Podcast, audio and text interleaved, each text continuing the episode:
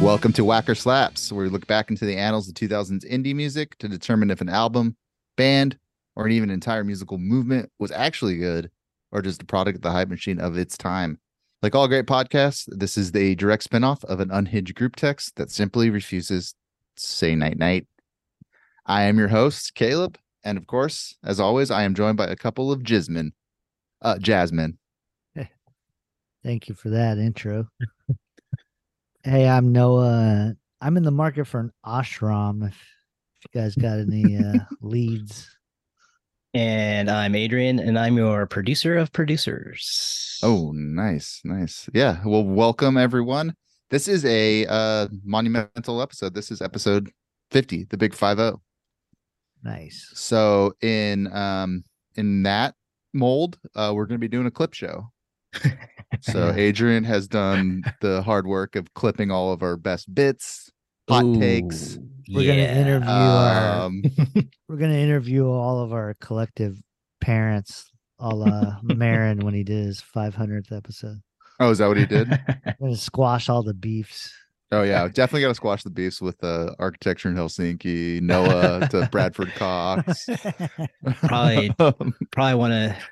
Rebuild the bridge apology. With Animal Collective. The Animal Collective. Adrian to us, because you know we're kind of hard on the we're hard on the show. Let's yeah. get it out there. yeah. Nah, psych your mind. It being you know uh, fifty, you know, divisible by ten episode. Um, it's a very special episode. We're we're going back into the vault and we're doing a uh, bona fide classic. And uh, what better person to introduce that than Noah? I think he uh, picked this one a very long time ago. And yeah. So full disclosure, we were supposed to do this album like two years ago. Last year. But it's from uh, nineteen seventy-two, Alice Coltrane, Universal Consciousness. Yep. It's seventy-two, right? No, I, actually it's seventy-one. Late seventy. Oh, was it seventy-one? There's yes, some yes. conflicts there. At, uh, some of the release dates. Yeah, uh, from everything I can tell, that it's official. It's uh was recorded in early nineteen seventy-one. We'll get into it. We'll yeah, into no, it. I got it right. Yeah, it was seventy-one on Impulse. Impulse, actually. Sorry, that's pronounced yeah. Impulse. yes. So she made basically three albums from seventy-one to seventy-two, right? Yeah, she did did one every year. Yeah. yeah. Well, there was a there was a trio like this album's coming hot off the heels of her previous record. I think it was like within six months she had produced this one. So. That's mm-hmm. the Pharaoh then, Monk one. Or uh, Pharaoh, Pharaoh Sanders. Sanders. Pharaoh Monk. Yeah. Pharaoh Monk. Whatever happened to Pharaoh Monk? That's an old I'm sure he's still blast from the past. He's like a ghost around. Rapper, I think, for some people. The yeah, that rapper? One is um, the Rest what's in that? Peace, Pharaoh Sanders. Of course, yes. Yeah. The album previous to this, Adrian? It's uh, Journey in Satchidananda. Satchidananda. Satchidananda. Satch- I always fuck that Schenectady. Up. Schenectady. Yeah. Journey then, in Schenectady, New York. And then it's Universal Starring. Consciousness. And then it's World Galaxy. Hell yeah. Yeah, yes, exactly. And then yeah. it's uh, the, the last in the trilogy of Universal Consciousness, World Galaxy, is Lord of Lords. Uh, yes, yeah. Yes, yes. And they, they came out basically each successive year. So seventy-one, seventy-two, and seventy-three. But I believe they, re- like you were saying, they recorded pretty much back to back to back. Nice. Yeah. Anyways, she stayed, I fucked she that stayed. up. Started over. no, no, we're not. Yeah, Universal we Consciousness for nineteen seventy-one. Much like this album, we're just we're just moving forward. So why fifty-three, guys? Why do you pick that as an anniversary? Uh, fifty-second. I or think fifty-two. It's more like that. We always wanted to talk about this record. It was yeah. important, yeah, and certainly, yeah. yeah, we're a little late. I think that's appropriate for our uh, kind of uh, lackadaisical. Yeah, so, uh, it is our fiftieth episode. It took us three years. I did the math recently. I was talking to another podcaster, and they're like, "You have a lot of episodes," and I was like, eh, "It's like every three weeks." I feel like that's a pretty good clip. But yeah, so who was we the are... podcaster? The Doughboys uh, or something? Yeah, I want to shout out their podcast.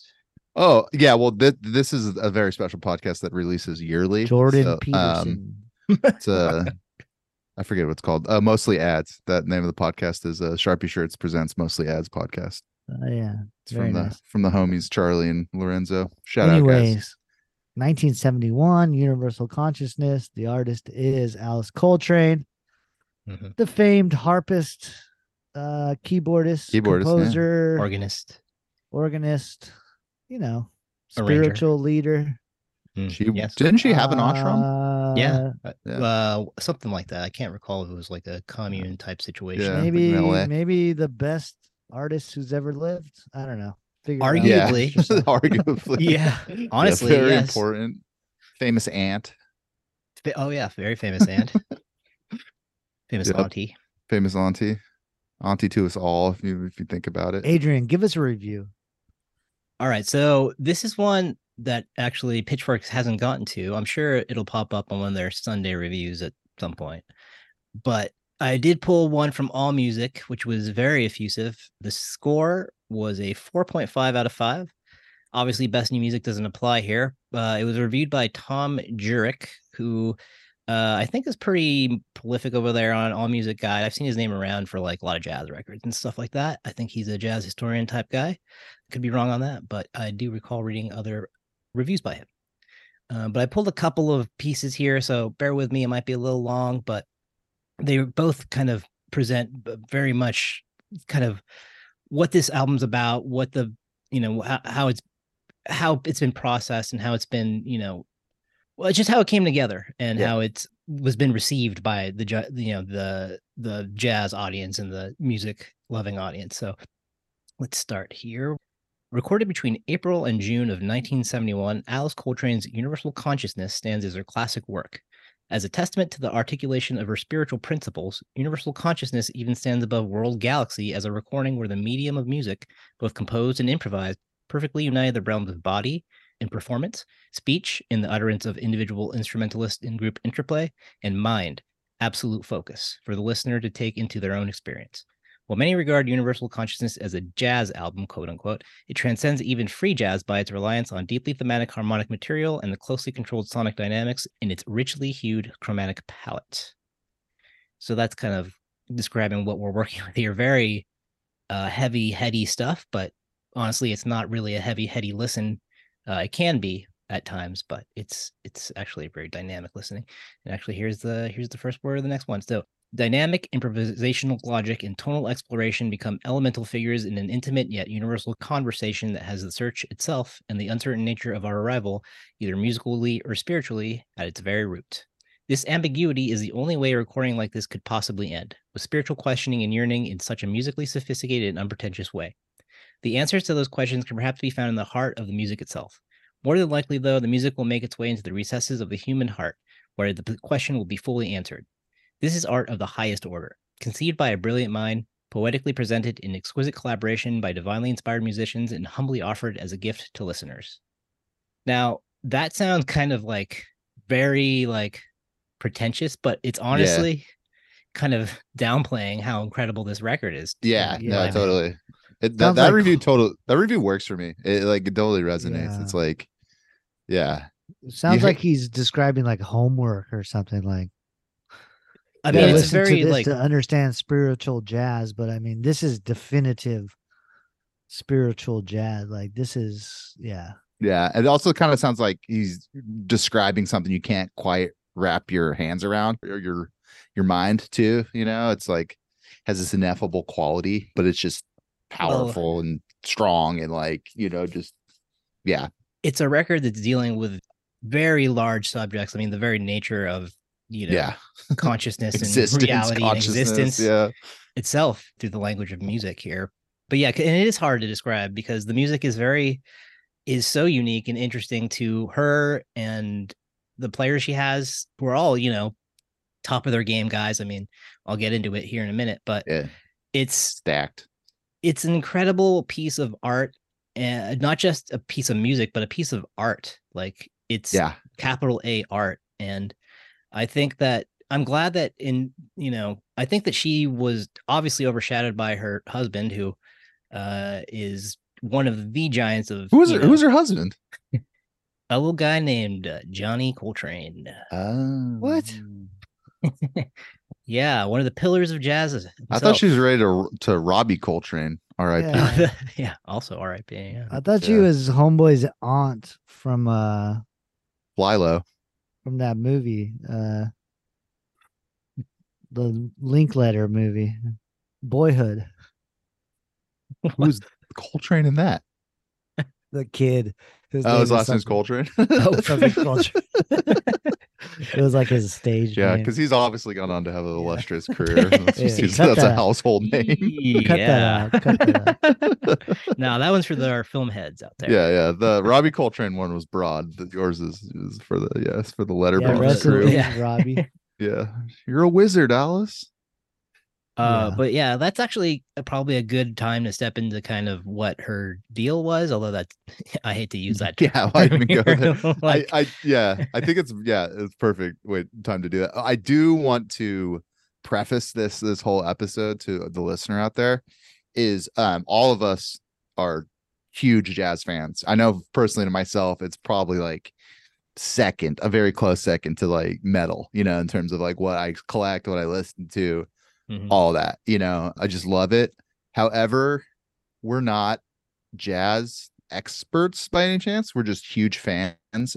And I know like the jazz as a genre is so unique, and but also the jazz appreciation is kind of its own art, would you guys say? Like it's its own yes, yes lifestyle or like type of head. Yeah, you we're know, not gonna define quarter notes. And yeah, yeah, right, like that. Right. Like just like the musicality alone. We're going purely off feeling. We're not yeah. PhDs here. We're PhD yeah. in vibes. You know what I'm saying? So, like we're we're PhD in uh in in how we yeah. feel and how we experience yeah. jazz and how so, it's you know totally yeah. And Caleb, it's Caleb is like cancel me. yeah this is this is just a just a little fair warning to, you know so we don't get canceled. We're getting out in front of it. Um, yeah dude. Don't come at us, jazz heads, all right? yeah. yeah but um yeah dude uh all the respect in the world to jazz heads too. Like it's a it's yeah. a noble noble pursuit. It's just something I'm not wired to do currently. you know I can just yeah talk about how No, something just sounds heads. dope. You know it's a huge universe, and I think that yeah. we are jazz heads to the you know, as much as we can in terms of like, mm-hmm. we know our stuff that we like, and we know, you know, yeah. I mean, we know labels and we know things like that, but there's people that are literally can tell you like recording dates and production, yeah. you know, well, I mean, it's so, but I don't um, think I'm going to be calling J- Jimmy Garrison like that cat in this episode. yeah. I'm not like that entrenched, right, right, right. you know? No, but jazz is so technical and so influential. Yeah. I don't have the, um, the vocabulary yeah. to break down like what sonic dissonance and like, yeah. shit like yeah. that. I can just tell yeah. you how this album makes me feel, I guess. Right. But... Which is, I think, is very much the point of this album, and and most of us, you know, to be completely honest. But yeah, I just wanted to, you know, add that little carrot there. No, that... that's fair. It's a big, it's a big world, and there's people that are very invested in it, and you know, no, we don't. We may do bits and joke around, but we are definitely the reason we're doing this because we love music and we love yeah uh, jazz music, and so it's it's There's coming a from a place of why love. It took us two years to actually record yeah yeah it was kind of a build episode. Up to this yeah because it totally. is it is kind of a daunting task to talk about one of the kind of a pillar yeah. of of music of jazz music. music yeah how yeah. Can you describe a life-changing event when you listen to this album? Like, how can you put that into context? It's yep. I don't know. I don't want to be too, uh, you know, the hyperbole, hyperbole. Let's see. I can't even say that word. That's just give you an idea of what we're working with here. When it comes to like spiritualism, this is as close as I get. Yeah. Alice Coltrane. yeah. You know, I think it was uh, Godard who said, talking about movies is like dancing about architecture. Yeah. So that, you know, swap some terms out there. But I think that could apply to yeah. how we approach this. Anyways. Somebody fact check me. I don't think Godard said that. But what's your like deal? I think he did say something. I think that is a Godard. What's quote. Your deal? You're wrong. So Alice Coltrane, yes. Well, I mean, should we go back to the, well, okay. So Alice Coltrane, born, born Alice MacLeod, I believe is how yeah. it's pronounced. MacLeod. MacLeod. Sick, MacLeod. Yeah. She basically grew up around a lot of jazz musicians and in the church playing, you know, gospel music and spiritual music there. And I think that was always a part of her music trajectory, the connection to the spiritual uh, world, the mm-hmm. connection to spirituality and, and religion. She, you know, she came up in the jazz scene. She uh, had a, a husband that she divorced from, and then later she met John Coltrane, and that was the relationship that kind of set everything off. And they traveled the world together. You know, they were both kind of seekers. I think a lot of artists in the sixties, especially jazz artists, but also, you know, rock musicians, the Beatles, et cetera, famously, mm-hmm. were grooving on the Eastern vibes, you know? Yeah. So they were, so because it's John Coltrane, you know, and at this time he is one of the, he has already become one of the big jazz artists of his time. You know, he's able to, and they're able to travel the world, experience these things firsthand, to listen to Indian music, be buy instruments, uh, listen to, you know, Far Eastern music and Asian music, and yeah. be influenced by it directly and bring and that they also back. Had a really big interest in Islam too. Like it, As well, yes, um, that was yeah. yes. Islam was and Hare Krishna, Baha'i, like they were pretty pan spiritual, you know? Yeah. Yes, I was about um, to I was about to say they they didn't they they weren't seekers in the Uh, they're seekers in the true sense, where they're constantly find, finding new lessons and new ideas in every religion. It didn't matter if it was, yes, they they they they found particular influence in their music from like India and ragas and things like that. Yeah. But they also, yes, they're exploring Islam. They're exploring other aspects uh, of world religion and things like that. And that's all becoming a part of their sound and a part of their practice, right? Their musical practice and their spiritual spiritual practice. Unfortunately, John Coltrane died of cancer. He had been sick for a while, and it, by the time they caught it, it was too late, and he passed away. And that led to Alice Coltrane having some very difficult times. She was raising, I think, four kids. Uh, I believe yeah. they had something yeah. like that.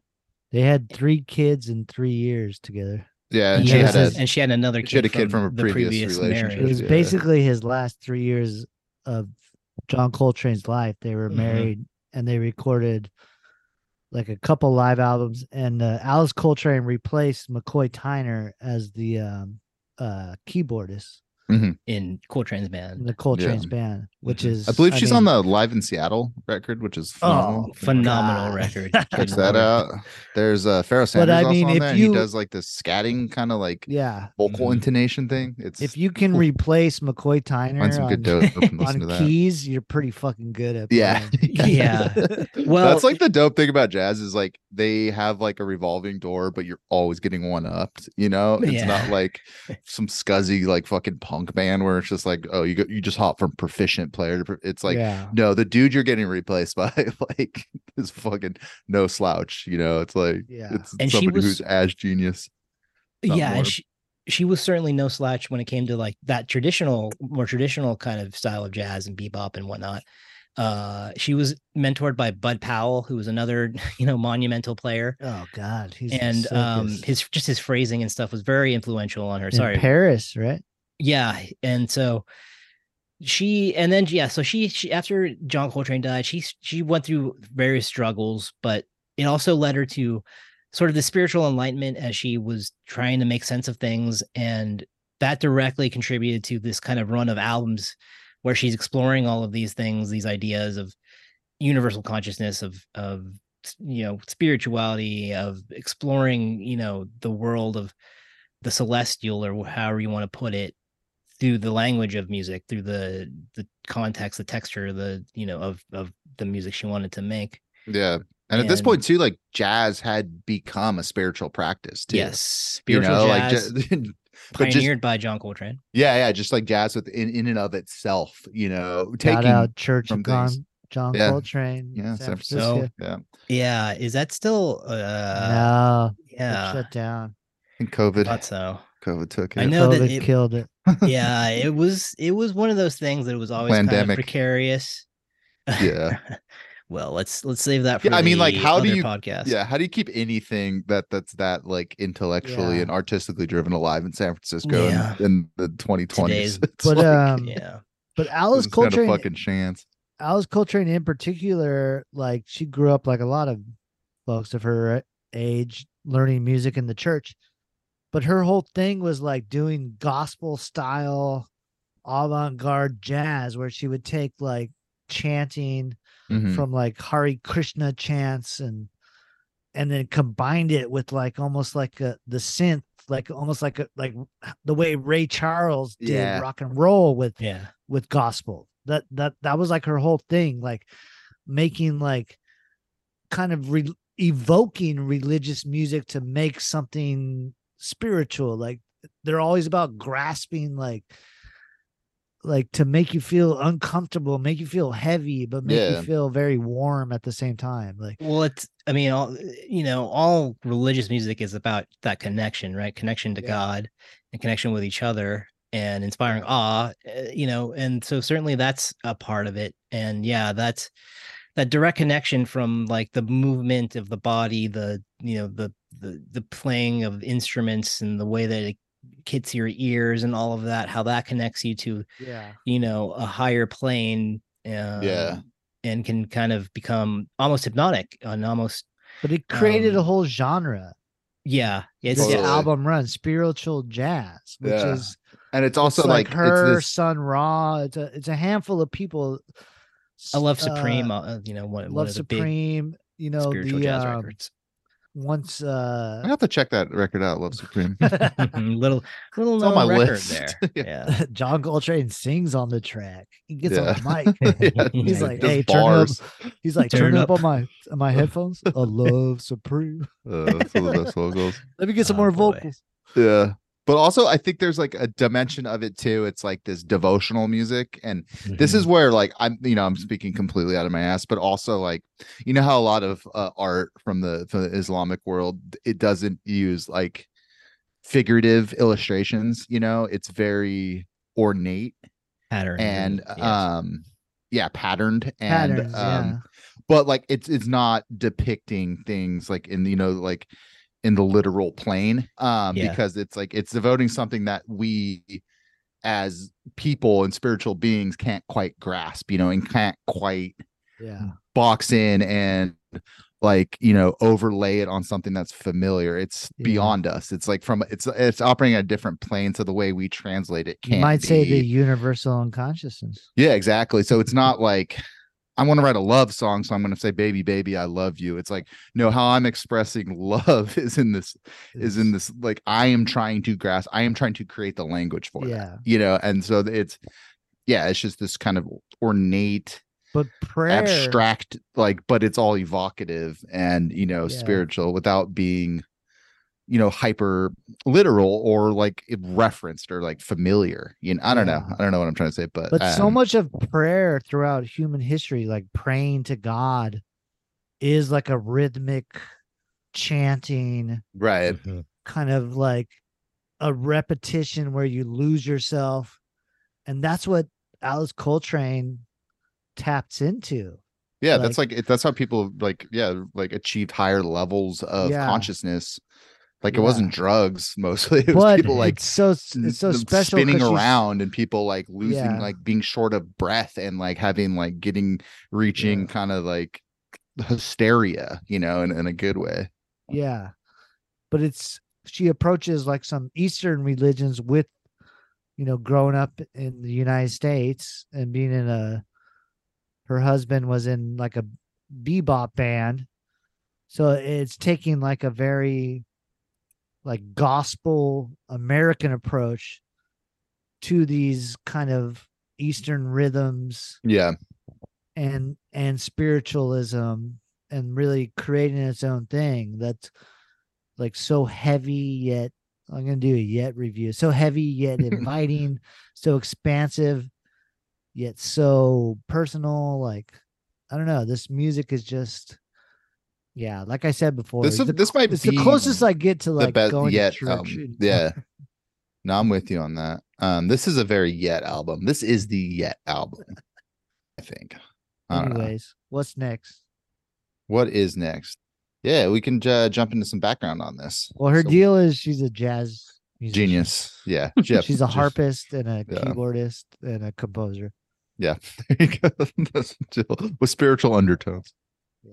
Yeah, well, at this point in her career where we find her, she's really coming to her own as her own band leader, you know, coming out of the shadow of her husband and being in her husband's band, and is really becoming the artist that she will eventually, you know, or she's evolving into the sound and the music that she would make for the rest of her life, essentially, yeah. which is this spiritual, devotional kind of music that's very heavily organ-based, very heavily, yeah, based on, you know, these ideas that we've been talking about. But I can get into some album background for this one specifically. So Universal Consciousness was recorded from April to June of nineteen seventy-one at A and R Studios in New York City and at the Coltrane Home Studios in Dix Hills, New York. It was produced by Alice Coltrane and Ed Michel, and Alice Coltrane plays harp and organ on this record. She is joined by Jimmy Garrison on bass, Jack Goat. DeJohnette and Clifford Jarvis Jimmy and Rashid G. Ali. Goats. On drums, yeah, some of the best jazz drummers right there. Uh, Tulsi on tanpura, and John Blair, Julius Brand, Leroy Jenkins, and Joan Kalish, Kalish on violin. Uh, and who did some of the uh, string arrangements? So none other than Ornette Coleman provided transcriptions Ooh, for the God. string ensemble on tracks one, three, and four. He transposed uh, Alice Coltrane's arrangements. She played them, I believe, on the organ, and then he provided the transcription there for the string ensemble. It's like having Kevin Durant as like a six man. Like, yeah, incredible. Jesus. And, and you know, uh, it's cool. This album. So you got Ornette Coleman, a famous saxophonist, and then Alice Coltrane, who was married to one of the the greatest alto sax of all time. There's no horns on this album. No. Yeah, yeah, yeah, that's insane.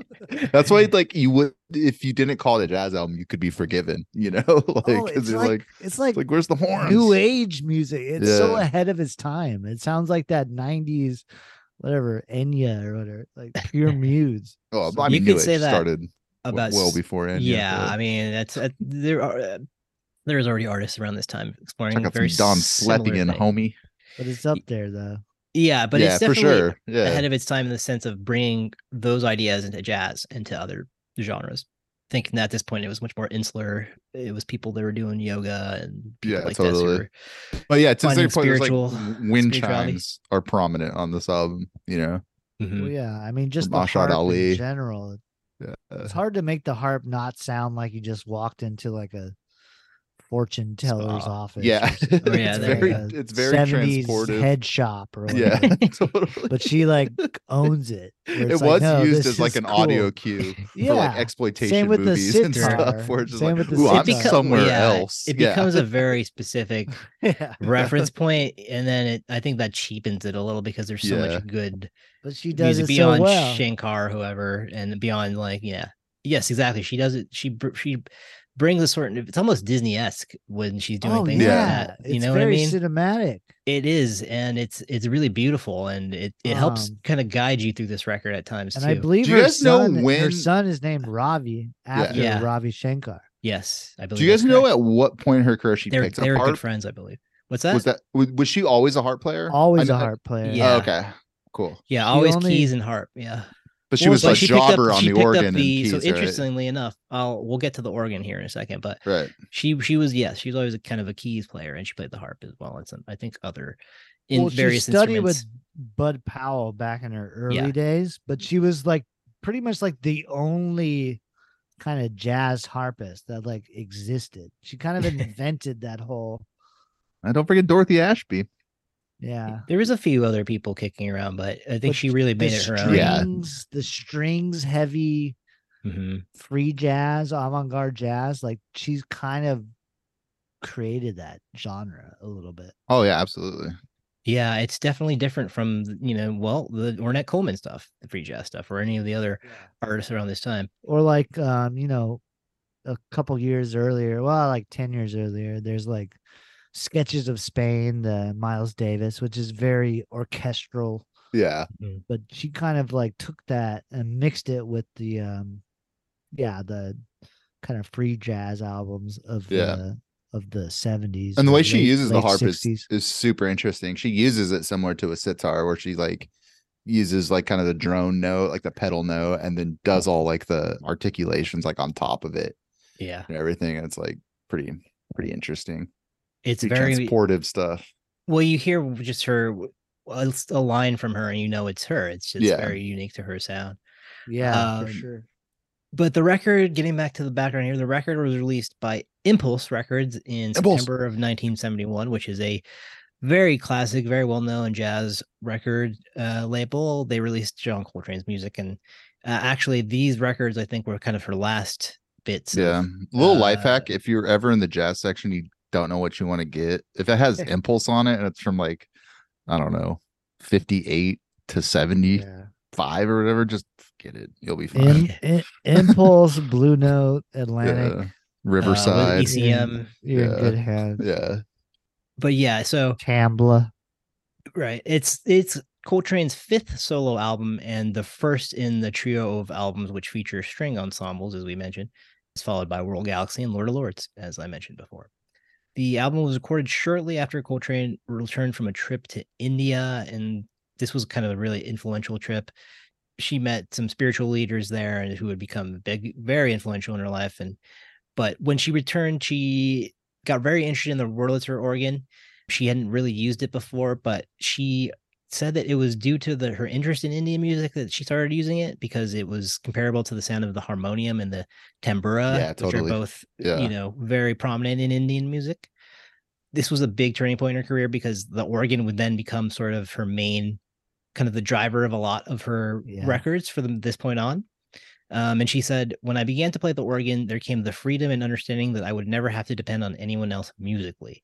Uh, and she said that this was owing to the, to the instrument having two Sick. or three manuals, which is kind of the technical word for keyboards, and complete bass and the pedals. So basically she's saying like she could be a full band in just using the organ, and she doesn't need anyone else. But she obviously is an incredible collaborator. This has some of the best collaborators in jazz on this record, and it you know, you can definitely hear how it, it ended up being one. Well, of, if you, you listen know. to her later albums, when she was like had the ashram and stuff, stuff that like she didn't, she recorded on cassettes that mm-hmm. like, weren't even meant yeah, to so be like released. Private, private release stuff. She yeah. is. There's a bunch of solo stuff with her singing yeah. and just playing the synthesizer, and she is shredding and singing. Like her it's voice incredible. is awesome, and she's not even a singer. Like yeah. she was just like, I felt yeah. the spirit and I just did it. Yeah.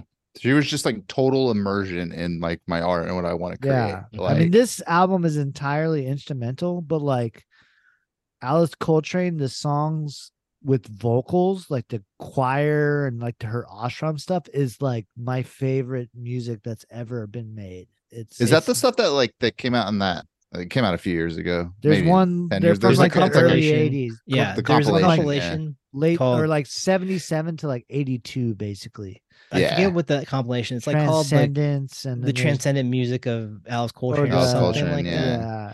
But um, but there's the one. There's the album called Transcendent, and then yeah. there's one where it's her name, like her. Her um yeah, yeah. she she changed her name to something yeah. that's that was more fitting for. But, it, but it's it's awesome.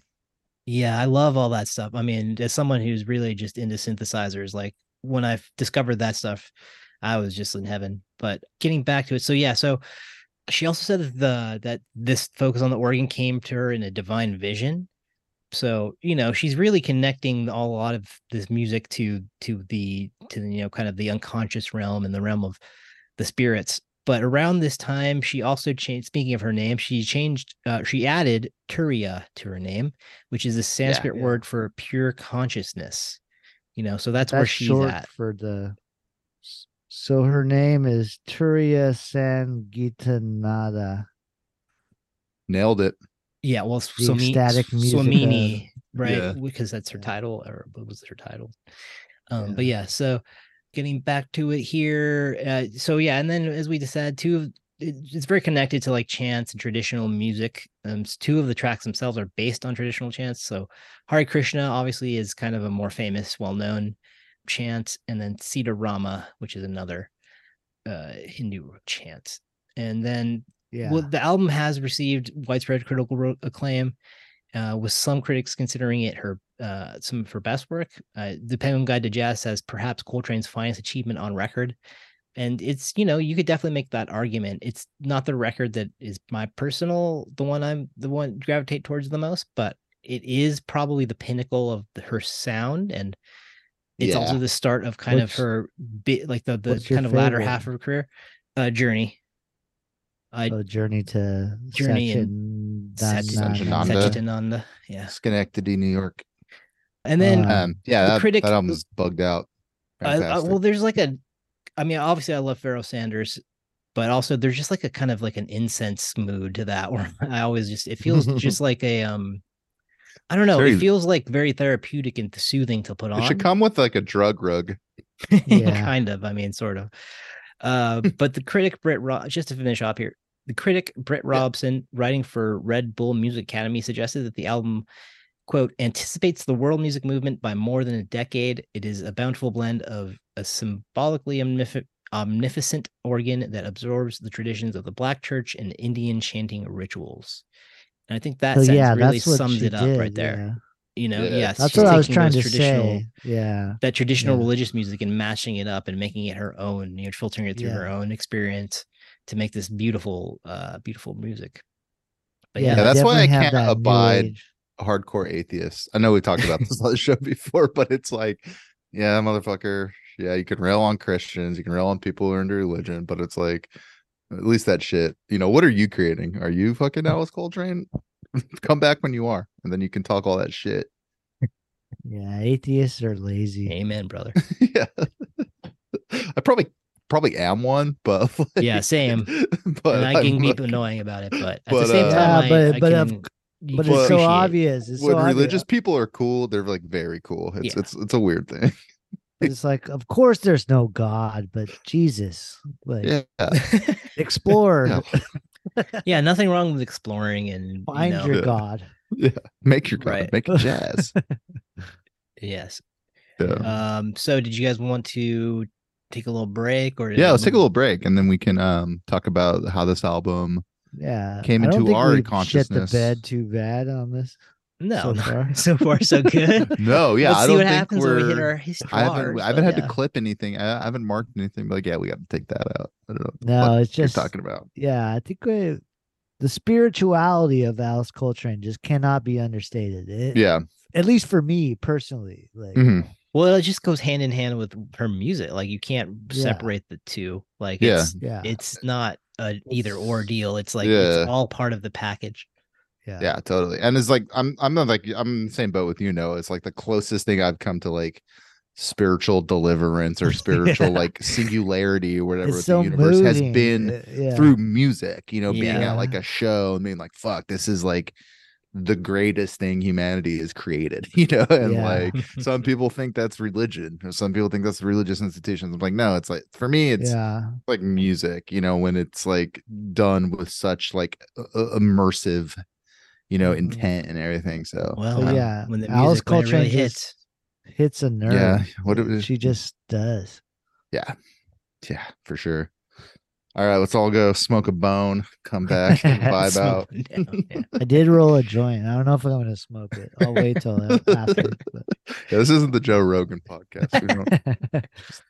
the Joey Diaz podcast. Like, cut that out. We can't have Alice Coltrane and Rogan in the same fucking arena. What about I'll, Joey? I'll what bleep about... it. I'll bleep it. What about Joey Diaz? No, Ever fuck no, that. He's, fuck he's that. even worse. Yeah, fuck that rapist piece of shit. Pedophile. He's like a fucker. Short Joe Rogan. Okay. All right. Hashtag All right. Joe Rogan is five foot two. It's true. All right. Shots fired. All right. Take him. And we are back. Welcome back to our podcast. Yeah, we are discussing Alice Coltrane's Universal Consciousness. And I think we want to talk about this album and how it relates to our personal consciousnesses and histories. Yeah. So I could I could just jump into it. Caleb, when you go into your personal histories, can you mention that bumper sticker that you see around Oakland, California? Oh, dude, I was literally going to text you guys today. Do either of you have that bumper sticker? I yeah, let's start. Let's let's start with there. So there's this whole genre of bumper sticker now. They're like kind of like ironic, I guess. Bumper stickers. They're you know self-referential. So it's a play on the keep honking. I'm whatever reloading, whatever. But it's uh this one's a keep. Is it keep honking? I'm listening to. Yeah, Alice Coltrane's transcendental jazz masterpiece from nineteen seventy-one, Universal Consciousness. Yeah, yeah, something like that. There's a bunch of them now, though. But that was like the first one I was I saw. That's the one that became the kind of internet sensation. Right? Yeah. The one that but, everyone started oh, yeah. seeing everywhere. But there's the this old the lady, and I'm pretty sure she's an old lady because I only ever see it like parked in front of like an old, old person's ho- convalescent home. Yeah. And it's like this old, like nineteen, was it like a Subaru or some shit? Like a, yeah. Subaru. Subaru. Yeah. Like a nineteen. Careful what you say. I drive a Subaru. ninety-nine. I think it is a Subaru though. It's it's, if it has it's a bumper a sticker vehicle. on it, it's a Subaru. Yeah, pretty much. I tried to take the one off of our Subaru and I like, like took a piece of the bumper with it. It's but anyways, that that poster, that bumper sticker floats around Oakland, and it always oh, yeah. makes my day every time I see it. Yeah, it's but, rad. Because even if it's like somebody put it on there like winkingly. Like, you know, it's like, that's a cool person behind the wheel. Yeah, exactly. Uh, the, who at least knows Alice Coltrane enough to get the joke, right? Like to understand yeah. why that's ironically funny and good. Yeah. Yeah. Well, that's how I found out about the album. I was like, I'm going to write that down. um, Jot that down. Her stickers no. work. They work.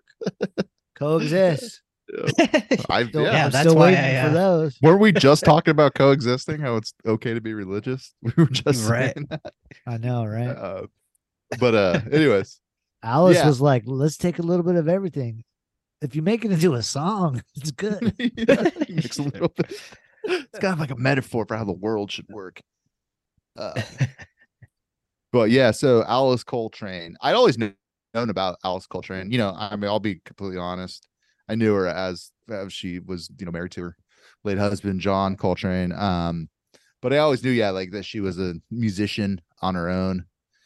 I didn't know really kind of what music she made. I just maybe thought she was like a jazz musician, you know, more kind of like hard bop, bebop, free jazz, that kind of milieu. Modal. So I didn't really, ex- yeah, vo- yeah, modal, Dixieland, swing revival, really um, righteous dude, righteous grooves, righteous grooves. But I didn't really explore her catalog too much. Um, I've always loved jazz. You know, I had like you know, listened to Miles. Her dad's a big Miles Davis guy. John Coltrane, of course, and then, you know, later kind of got into like Cecil Taylor and Ornette Coleman, kind of the more out there stuff. So I was kind of primed for it. And then, but I didn't really like explore her catalog too much. And I actually came to it through like metal and like experimental drone music um, oh. because, yeah. you know, uh, my, our brother Isaac, he's, he's a pretty big jazz head. And he had like recommended it because, you know, we were talking about, oh, like, you know, listen to getting kind of getting into drone experimental kind of stuff. And he's like, you should listen to Alice Coltrane. Like, she is like a drone artist in a lot of ways, how she like incorporates Indian textures and things like that. Um, you know, and like her use of trance and like repetition is very similar to kind of drone metal or like, you know, experimental sure. kind of electric drone music. And then the the band Sunn or Sunn O, depends on how you say it. They came out with that album Dimensions and Monoliths in two thousand nine, mm-hmm. and they have an album. They have a song on the album called Alice, oh, yeah. which is which is a tribute to Alice Coltrane. And I believe it has a musician on it who either played with her or John Coltrane, plays like the tuba or something dope like that. Like I think it's like a horn or a string. But um, Caleb, just cut you off real quick. Yeah. There was a. On Wikipedia, like the Alice Coltrane like references. Yeah. There's been no less than like twenty songs that people record and like ref like give her the title as the inspiration. Yeah. And a yeah. lot of them are metal and like avant-garde or hip hop. Yeah, totally. Like That's that. where her like legacy endures too, is like, mm-hmm. yeah, through kind of freak music people. But yeah, yeah. So then that Dimensions of Monolith was a huge album. Like that album's fucking super killer. Um, it's it's kind of like Sunn's Universal Consciousness in a way. It's like very large scale. It has a bunch of uh, um, yeah, it has a bunch of musicians. I like, would say you know, collaborations. Yeah, the dude who's on that album is Julian Priester. Yeah, he played with John Coltrane, um, and he's on that song Alice. Yeah. Fucking jazz trombone. Check it out, folks. Adrian, what are you gonna say? I was gonna say that I would say Sunn's version of this would be that record that came out a f- couple years back.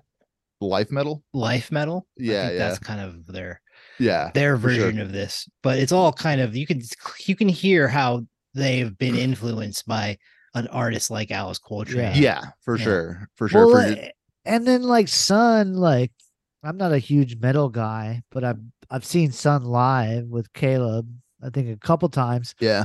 But I'm like, with Adrian, this is too, not right? metal. Yeah. This is like a spiritual experience. Kind of yeah, like it it's beyond like, yeah, metal it's beyond show. music. Yeah. Yeah, yeah. yeah totally. Which um, isn't to I, diminish metal at all. It's just no, that no, yeah. they're no, working no. in a different kind of scale and a different yeah. kind of time yeah. frame than but time, I, yeah. But I think their entry points into that are musicians like Alice oh, it Coltrane. Has to be. Yeah. Yeah. yeah. yeah. Avant-garde, like weird, like uncomfortable music. Yeah. Kind of... disorienting, kind of like dissonant. Uh, yeah. Yeah. So anyways, I had I had heard that song Alice, and then kind of started unraveling that a little bit and being like, oh, you know, like, and I always kind of like, you know, metal's always kind of been my largest musical and cultural pursuit, you know, mm-hmm. but, you know, I have pretty Catholic taste. So it's like, I've, and don't say your hair and your beard tell me something different. Well, this is a this is an audio medium. They don't know what I look like. He's got a high and tight and a Van Dyke. Yeah. yeah. I'm wearing some Sanders. He looks um, like Bert Cooper. Google that, folks. But uh yeah, so anyways, so I was always like, as you listen to metal, you can't do that all the time. So you kind of look at you try to find music that is kind of has that brings that same quality, you know, or that same kind of textures yeah. or like approach. So, you know, things are a little more minor keyed, you know, things are a little darker, like denser, you know. And so it was in that kind of phase in my musical listenings that I was like, okay, I want to listen to stuff that's a little bit, you know, less guitar based or whatever. So then it was like Alice Coltrane was like the jazz that I was like, you know, yeah. and that and some other free jazz stuff was that I was kind of yeah. like gravitating towards. And um, so then I like, you know, just like fucking fell in love with it. I think the first one I probably listened to is either because, you know, as recommended, was probably this one or the Journey into Satchidananda. Sorry, butchering that. Um, and then so, yeah. So then I just like was whatever, would download whatever I could of hers. You know, you can find her records pretty easily, honestly. So I have a number of them. I think the first one I picked up on yeah. vinyl um, was the Huntington Ashram Monastery. Hmm. Uh, sick record. I think it's like her second. Wait, that record? Was the cassette, that the reissue? No, no, the Huntington Ashram Monastery. It's her second album, I think. Uh, oh, um, the trio. The uh, never mind. Keep going. Yeah, yeah. No, the trio ones are for the one after it is the trio. trio. It is a trio. No, it is the trio one. Yeah, yeah, yeah, yeah. yeah it's not monastic trio. That's like so. That. That's yeah. the but that's it is the a trio. harp. The harp one, like that's that one's kind very of like harp heavy. Yeah, definitive harp jazz. Yeah, like there's not sure. that much harp and jazz, but yeah, she made it, it. She made it a thing. Yeah, exactly. That's exactly for sure. And it, and it has like my favorite bassist ever on it, Ron Carter. And it sounds so like, like prog rock too. It does. Her and Ron like. Ron, they, they get into it, man. It's, yeah, it's those great. English fucking and Greek or Italian prog dudes. They owe a lot oh, to Ron. Fuck. Yeah, Ron Favorite. Carter, incredible. Shout yeah. out, still yeah. going. Uh, One of the best to ever there. do it. Yep, smoking a pipe, playing the bass. Just got cool. One of the coolest uh, fingers. One of the days. coolest cats. Coolest cats. There. Yeah, like yeah. for sure. Yeah. These the guys, ladies love them. I mean, yeah, Ron Carter, Alice Coltrane, these Elvin Jones, like that. Elvin Just the, Jones, the whole, the whole crew. Miles Davis. They were like these fucking weirdos. Oh, you said like, cats. No, it just said cats. It's our first cat. We're doing this shit. We're getting, it's appropriate. It's apropos. Yeah. They're like not even playing jazz. They're like, let's invent stuff. There's like Liz, they, they just call it jazz, but we're just doing yeah. whatever we want. Well, artists like Miles, like Herbie Hancock, like yeah. Alice Coltrane are pushing the pushing the definition of jazz out into the yeah. new realms, you know. And sometimes they got a lot of pushback for that. Sometimes they oh, got yeah. like, I mean, you're, you're telling me you're putting a synthesizer on a jazz record, like that's yeah. verboten. Like, what are you doing? But it Adrian, works. Caleb, are you finished? Adrian, you want to go with your? History? No, no, I've been. Even, I ain't, I ain't done by a long. Yeah, stretch. Caleb. Oh, shit. We even no, got to kidding. his. Uh, I'm just we even got to his current. Go in, King. Oh, yeah. yeah. Go your current. So I started, yeah, just collecting it on vinyl. And it's just been a staple. Like, you know, um, I listen to it a lot, like all the time, you know. Oh, yeah. Like jazz is a great thing to play around a kid. Yeah. Yeah. It just helps them expand their little minds. And it's, you know, for it's sure. Instrumental, you know, instrumental music's nice. So, yeah. Uh, silent movies and jazz music. all you need. Let man. the just, toddlers it's, know. It's elemental. It's elemental. Yeah. And to get bogged down by all this like narrative crap. But how I feel about it now, it's yeah, it's it, it's so fresh. Like it's like you put it on from the jump, and it's just this jumbled mess of a song at first, and it's God, like yeah. freaky. We'll get into that. We'll get into it. But save it's like it, save it, save it. Yeah, yeah. And then it's and then it's just like it's just I, I know this term is fucking washed at this point, but vibes, dude. It's just like pure, just beautiful vibes. And it's just it's it's just this album that is it's just free. It's it just sounds so free, but it's in it's in the hands of like the most competent musicians possible. You but it's know, it's completely and the, challenging. Yeah, every exactly. Step of the way, it's and unnerving, it's like, and it's there. It's them being free. It's them being like free to play and to yeah. interplay and to relate to one another as humans and musicians, yeah. and um, yeah, just create this just this statement and this tapestry. Yeah. um that isn't one thing or the other. It's just it, it is it's indescribable. It's, it's jumbled. You know, it's, yeah, it's it's transcend you know, it's transcendental and it's yeah. transcendent. You know, you, like, you you have to know so much about music to make a type of music that doesn't make sense but still yeah connects to you. Yeah. Well, that's that's what to me like it's a really complete deconstruction, but yet so beautiful and so resonant. Like yeah, totally. And for me, music like this, whether it's jazz or whatever, it's the things that aren't easily easily squared in your mind or like you can't relate to right away, but they're evocative, that that's what keeps you coming back, because it yeah. it, it it's it'll never fully click, but it's like it's so ingrained in you and it's so like interesting and just something you're just trying to unravel yourself, you know, and trying to make sense of, and it, it, it, it, it yeah, and it kind of just like kind of reorders your, you know, your your brain a little bit, and how you're able to listen to music, and how you're like, yeah, you're able to intake art, because it's like, and then, but then you have to surrender to it, and you have to be like humble, and you have to be like, no, I'm not going to be able to figure this out. That's not uh, actually the point of this of music like this, you know. Yeah, yeah. The point of it is to just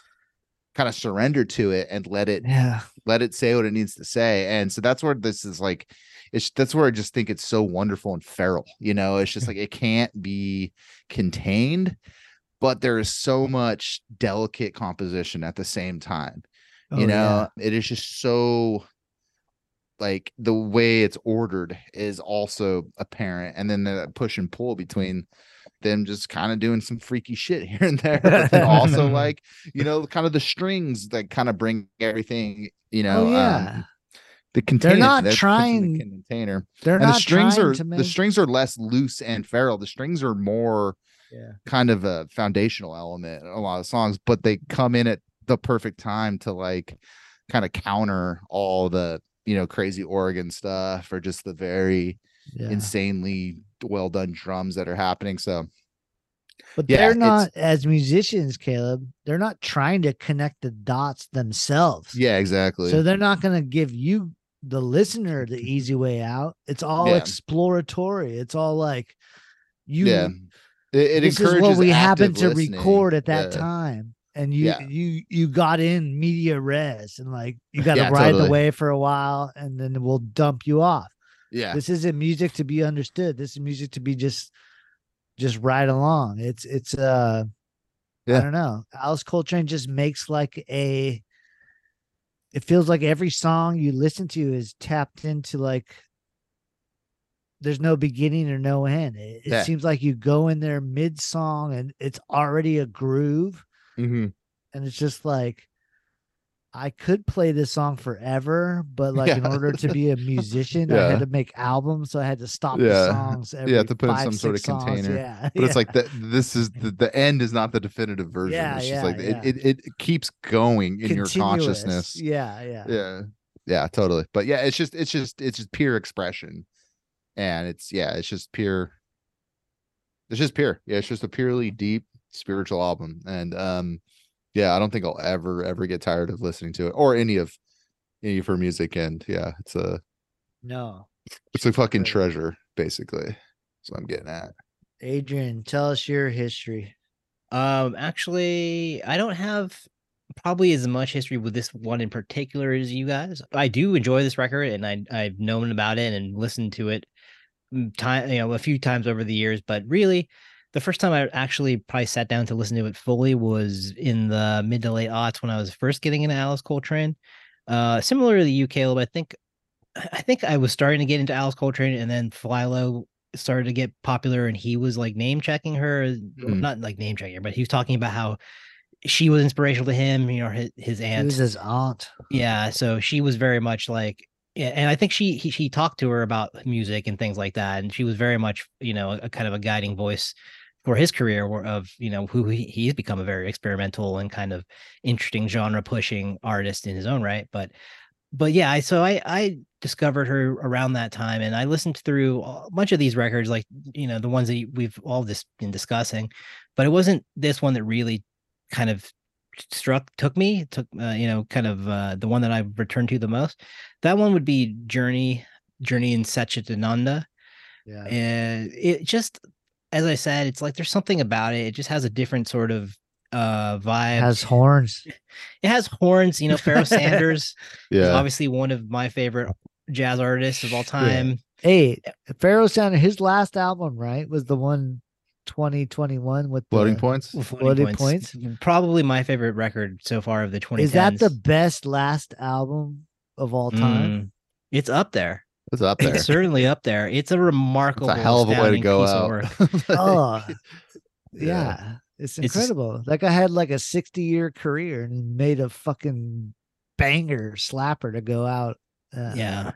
It's artists like that who are just able to just continually evolve or continually just work in the genre and continue to make very impressive, very moving work is just, it's, it says something about the spirit of these people and who they are and what they love, and you know how it just guides yeah. them throughout their whole life. Uh, and you know, Alice Coltrane was certainly a, a person that was very much like that, and so I liked, I really love that record. That's the one I kind of returned to the most from this era. As we mentioned, I I really love the synthesizer stuff. I got into that probably a little later in the twenty tens, and then yeah, that there's like stuff like that compilation was coming out and things that were collecting some of this other work of hers, and that's all amazing. You know, as someone who loves synthesizer music, who Uh, you know, just purchase a synthesizer. It's like very, very uh, inspiring to me to listen to that music. Because what it is, is it about the synthesizer that that brings like, and I, I don't know, I don't know how much longer I can say this term, but like it brings the freaks. What is it about it? That, like, you know what I mean? Just it's the... something about the text, because you know, obviously the piano is a very classic, yeah, you know, instrument, and the keyboard itself is a very, I mean, it's a very Western way of approaching music. Yeah. Uh-huh. I think with synthesizers, where you can get much more intricate or out there with the sound, depending on what you want to yeah. get to, like there's just more texture and more things to play with. And I think but that's like I've been why... noticing, like, yeah, it's like how embraced it was by like out there jazz people, and then yes. like the new age yeah. folks, and then yes, just the world over, dance people music. Playing like their versions of like their indigenous yeah. music, but yes, on yes. synths, and it, it brings out the weirdos. It's I don't know. It's really I'll put it to you this way, baby. You can make love on a piano, but until you play a synth, then you fucking. There you put that it. On a bumper sticker. That so, so that's that a Moog. It's like Moog. I got your. I so yeah. I recently picked up a Korg mini log, which oh, is nice. Very nice. Oh, I got a Korg synth. In the room, I think. Yeah, you guys got a, what a micro Korg over there. Very yeah, nice synth. A little micro. But you know, I again, I didn't for whatever reason this record just never captured my attention the way those other pieces of music did. And I, you know, it's not that I didn't like it or didn't appreciate it or like I didn't have an appreciation for the music that was on it, because I certainly was a big fan of free jazz, big fan of spiritual jazz, big fan of all the stuff going on here, modal jazz. It's interesting that we're talking about how like kind of chaotic that opening track is and some of that, yeah. some of the organ is, because it is on the first listen. But as I feel like as you listen more and more, the kind of not patterns, but sort of the the yeah. method behind it is revealed, yeah. where you can kind of hear how, oh, the, oh there, yeah. there, there actually is kind of interplay. It's not just kind of a freak out. I mean, there is that aspect of it, it in well, terms of Adrian, like she's with Adrian, playing with abandon, but yeah, go ahead. Adrian, you're an indie rock guy. We have an indie rock podcast. Loud, Quiet, Loud. Yeah. We're doing it in seventy-one. That's true. Yeah. The Pixies. Dynamics. Dynamics. Yeah. She's she's a the master of the dynamics of she's a dynamics between the queen. Ah, yeah the re, the so I have well, tension and release. Go go, Adrian. Finish your yeah no, yeah. So I'll get we'll, we can get into it, but I'm I'm well, take your time. Uh, me, take your time, baby. Well, I think we just kind of chummy at the Walk bit to out. Get to the music, so we can really start digging in here. But so so yeah, so I didn't really get into it. I I had heard it a handful of times back in the day when I first started getting into her, and then over the years, you know, I'd listen to it. Uh, here or there, or tracks would come up on, um, you know, playlists and stuff like that. And I always appreciated them, but it wasn't until like probably the last few years where I started to kind of really sort of heavily invest back into jazz music and getting back into things a little bit more in, in depth, probably because of the pandemic and just having more time. But that I really started to explore some of these records more. And then, and so now listening to it and, and really just giving it kind of the kind of a more, um, I don't know, collegiate listen, let's say, or yeah. more uh, scholastic listen for this, for this was really, it was really engaging. And it was really, uh, I got a lot from it, just listening so intensely and closely. You got to listen to this thing, like either on a really good stereo, on a really good headphones yeah. to really get a lot of the, like yeah. all of the nuance. I mean, you can get some, most of it from whatever ear pods or whatever the fuck you're listening on, but to really get all of the full dynamics, you really have to immerse yourself in it, I think. Yeah. Blast that shit on the fucking speakers. My hi-fi. Yeah, exactly. Blow out your neighbors. But I started to see it as it's kind of this, freaky deaky. I started to kind of see it as kind of this. It's kind of a journey that she's taking us on from from the very most out there aspects of space. There's kind of this big bang moment at the beginning when there's this chaos, and then it kind of, as the record goes on, it's kind of it's kind of stabilized and, and yeah, like as she brings in some of the violins or some of the other more instruments that we can actually kind of hold on to and kind of, you know, grasp as, as this other kind of stuff is throwing us off. It's, it's a really incredible piece of work. And so she kind of guides us as we're moving down, down, down to the earth. And then finally it's combined, right? Where yeah. both are kind of combined, where there's a celestial aspect of the organ, but it's my, kind of the bass is holding us down on the earth. And that's all just through the music, through the textures, through the yeah. dynamics. Like there's no, it's, there's no, obviously there's no vocals, there's no liner notes telling us that this is what's going on. This is just what I'm feeling and experiencing through listening to the music. Like I'm getting all this through the music. And I think that, yeah. I, you know, I, I'd like to think that that's intentional. I mean, I'm sure it, aspects of it are intentional. And obviously I'm filtering it through my own experiences and my own uh, history with jazz music or music and whatever. But, you know, th- this is kind of when she's talking about universal consciousness, this is what she's talking about, is connecting us to the greater sort of world and the greater universe and the and expanding our conscious to be that to where we're oh losing ourselves in the music and yeah. losing ourselves in the texture. Adrian, the there's no lyrics, but Universal Consciousness is the title of the album and the title track. And what do you feel when you're listening to all these songs? Right. Universal consciousness, yeah. whatever that fucking means, but it means something, and and it doesn't need to be words because you just make your own language, you know. yeah, it, yeah. She's using the language of jazz music of, yeah. music, but it feels exactly music. What the album. But also, is a lot titled, of the strings Universal and the harp are pretty like, lyrical in their, mm-hmm. you know, in the way they're played. Oh yeah, there's melodies yeah. and things, of course, yeah, um, yeah. along with this kind of the atonal things or the kind of crazier out there, outra jazz stuff that's going on. I mean, when you've got Ornette Coleman doing transcriptions for you yeah. like you know that that's going to be like the most amazing bugged out stuff, right? Like those whole, those violins are going off in that song yeah. and it's it's incredible. And so I don't know, it just listening to it now, I feel I get so much out of it. I'm so glad that that as you get older that you know you your appreciation can grow for thing art and music and things like this, where you know, maybe as a young man, I wouldn't have fully grasped the, the, you know, the profundity of all of the things going on on this record. But as, you know, as I get older and closer to middle age or whatever, and closer yeah. to, you know, death, let's say, then I'm starting to experience and feel these things that are happening and things that she went through and, you know, in terms of whatever struggles and things that we all go through. And so it is really this kind of universal consciousness where we're connecting with each other, with the planet, with the cosmos, and with her through the music, yeah, with yeah. the players on this, through their playing with, yeah. you know, we're connecting with Dijonette and fucking all these cats who are literally fucking playing their asses off, like top of their game guys, just going for it and making this incredible piece of art. It's, it's a remarkable piece of music. But, yeah, uh, I'll I'll let you go, Noah, because I know you're probably chomping at the yeah. This is this here. This is the Noah episode, folks. So clear the fucking no, clear so, the runaways. Yeah, yeah dude, he's about to take off. So first off, cook. Alice Coltrane is top five artists for me. Alice Coltrane is Desert Island. Alice Coltrane. Is this your manifesto? Is as close as I get to religion. Wow. Alice Coltrane, I don't even deserve it. Alice Coltrane, she is perfect. Was that like your just, just, just for the for the listeners at home? He was reading off of something. I don't know what he was reading. No, I just I feel embarrassed even doing a fucking podcast about Alice Coltrane because a podcast is so below what Alice Coltrane. We're records. Not worthy. Where podcast is right below uh stand-up comedy in terms of art forms. So yeah, yeah, yeah. really, what really. She is. Was doing with music is probably yeah, right. Um. Anyways, let me just okay. All right. I don't want to get too uh, spiritual, so I'll just do just a basic history. So I think I learned about Alice Coltrane from my brother uh, Isaac, I think, because, uh, well, and then like my dad and stuff, he liked uh, John Coltrane. So I knew who got John Coltrane was, but my brother Isaac, I think, was the first person to tell me like there was a woman named Alice Coltrane. And I was like, well, what is that, his sister? Or so like, no, it's his wife.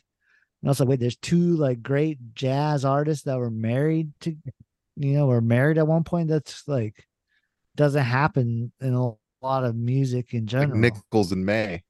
Yeah, right. Yeah, but it's like rare that you can even name that. I was like, wait, what? His wife like lived after him and was like almost as significant. So, anyways, I learned who Alice Coltrane was, and then one day I was at a thrift store in Santa Maria, California. I think it was the Rad, that thrift store Rad off of uh, Hold on, Main, Main Street, baby, Main Street, downtown, yeah, no. yeah, the uh, west side of town. That's right where uh, it turns into the west side. It's the yeah. near west side, I guess. I think the last Santa time Maria. I got uh, some chanclas over there, yeah. Santa Maria, the closer you get to the beach, the worse the neighborhoods get. I don't know. What's this?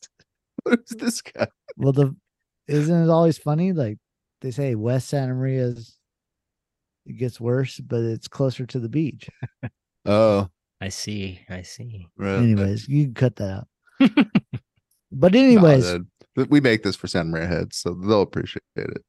Anyways, one day I was at a thrift store and I got for about two dollars, I got the album World Galaxy by Alice Coltrane. And I was like, on I know. On vinyl or C D? On vinyl. Whoa. Mm. For like two bucks. That is a get. It's a great album cover. And I listened to it. It's kind of thing like, you always wish you could get at thrift store. Most thrift store record finds are fucking, it's like, yeah, Engelbert Humperdinck, yeah. like Christopher Offerson. Yeah, it's like the the the London Ontario Orchestra yeah. plays yeah. whatever yeah. fucking T V themes or some yeah. shit, yeah. random but, shit. Good for crate digging, but not yeah. necessarily great for listening. Yeah, but that's that's a, that's a fine fuck. So it was like two bucks. But picture this, because I had never heard Alice Coltrane, but I knew who she was through my brother, because through John Coltrane. And I got that album like for like two dollars, and I played it and I was like, this is like cinematic. It was like Ennio Morricone meets yeah, totally. Like, Sketches of Spain meets like fucking, I don't even know, like post punk, like, like meets everything. Like so, so inventive, like just so like aggressively, like, off kilter, like, but yet very, yeah, very warm sounding. So, anyways, that, that was the first one I heard, World Galaxy. And then Caleb, I think you gave me for Christmas um this album, Universal Consciousness. Oh yes, yes, yeah. And uh just to get into my current histories, because we've been talking about this album for a while, doing it on the podcast. So I've been listening to this album a lot in the last like month or so. But the first time I listened to it in a couple of years, Kiki, my wife, was out of town. So I was like home by myself. I couldn't sleep. So we get the freak shit out record wise. Yeah, exactly. I smoked a little weed and I put this shit on the on the, on on the hi-fi.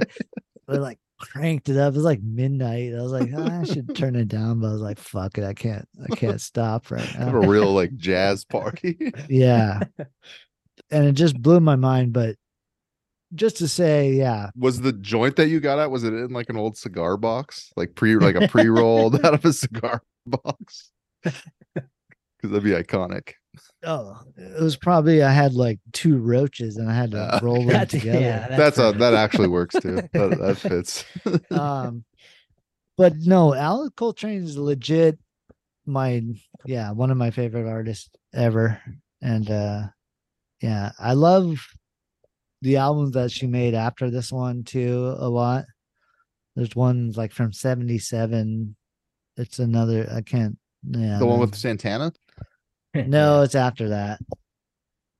It's uh, it's like, I don't know. It's hard to say the name, but seventy-seven. Oh yeah, yeah. The Ronda Krishna, yeah. Nama, Ronda Krishna. Well, yeah. So that's my favorite album by hers. So the song goes Radha Krishna Nama Sankrishna.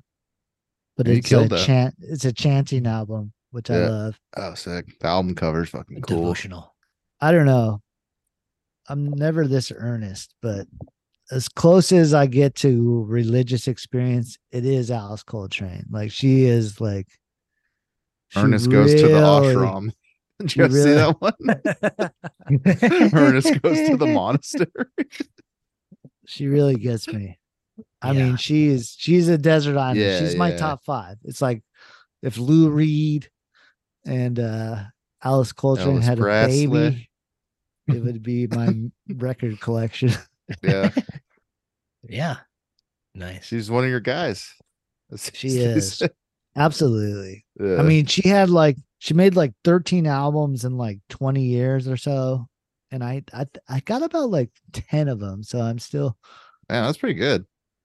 But no, she's special. And Caleb, yeah, I thank you for that because you got me one of those albums for Christmas, or this album for Christmas that was like, yeah, it just, she's one of the best. She's one of yeah, my favorites. She fucking rips.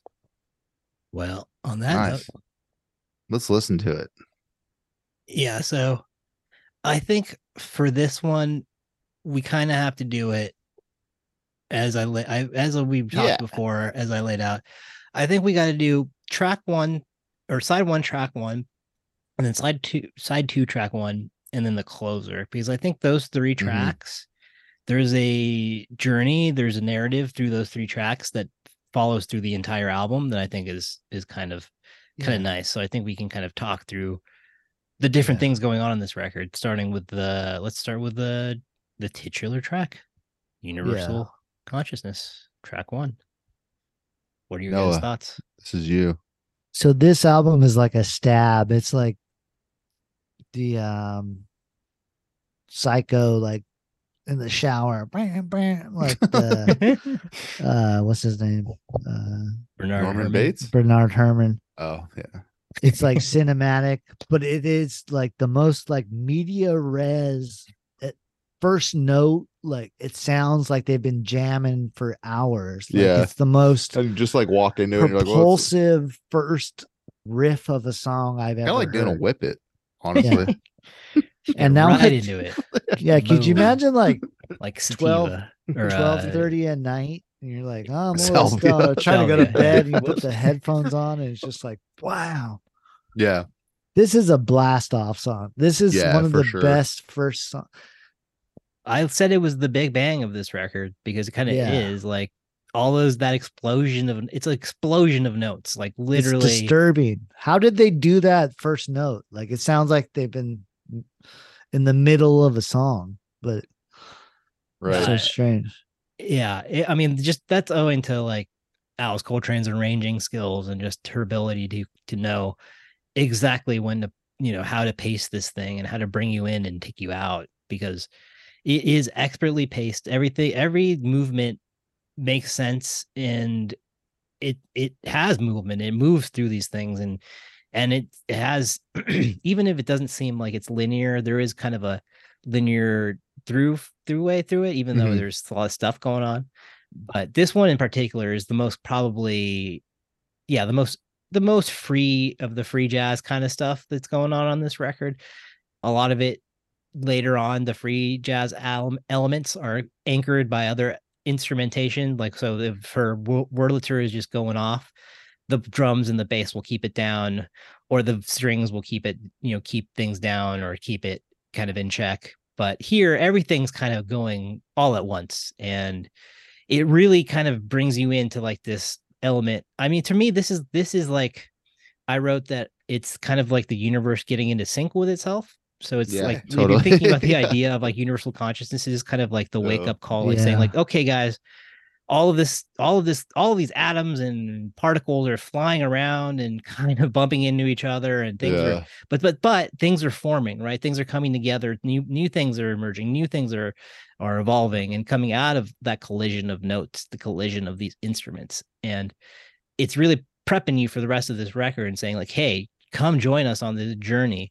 We're going to take you somewhere, and it might be scary. It might be uncomfortable. It might be out of the norm for you, but we'll hold you down. We'll, we got you. You just can't totally. Come with us and join us into, into this, you know, into this journey into universal, universal consciousness. But should we, let's just start from the beginning, huh? Yep. Unless you guys had any other notes, uh, I'll no, let's just start, start it off. It. Nah, it's all rules. All right, here it is. The title track, Universal Consciousness by Alice Coltrane.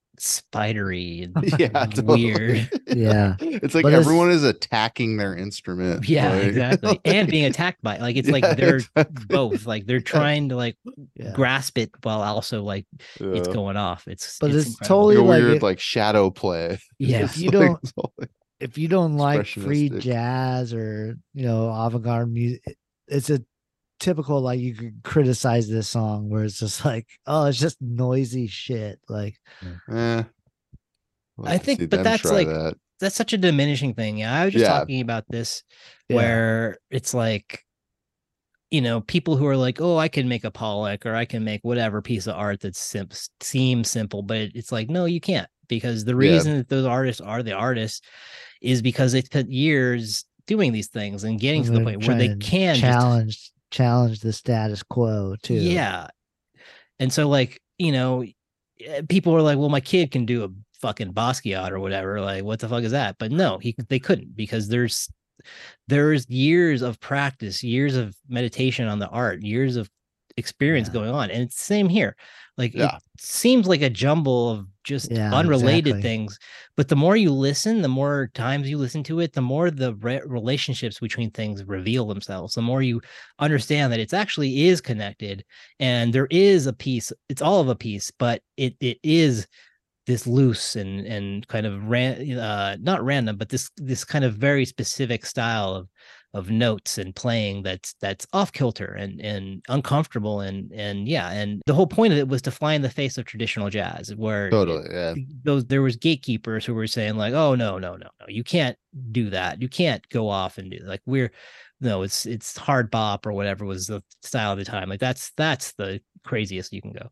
But people like Ornette Coleman, the shape of jazz to come, this is what's going to happen, this is where yeah. the future is is is this kind of.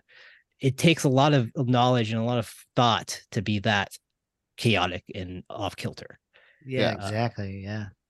Uh, yeah. You have let's... to know the form enough to know what to subtract and what to be like very like free with, you know, mm-hmm. But if you don't have that, that grounding in it, it will just sound like, like, you know, just a dissonant mess, you know, yeah. without a lot of intentionality. But you listen to this and like there's intention between every way they're articulating everything. Absolutely. Yeah, it's like, yeah. let's uh, let's listen to a little bit more here. Uh, this is towards the middle.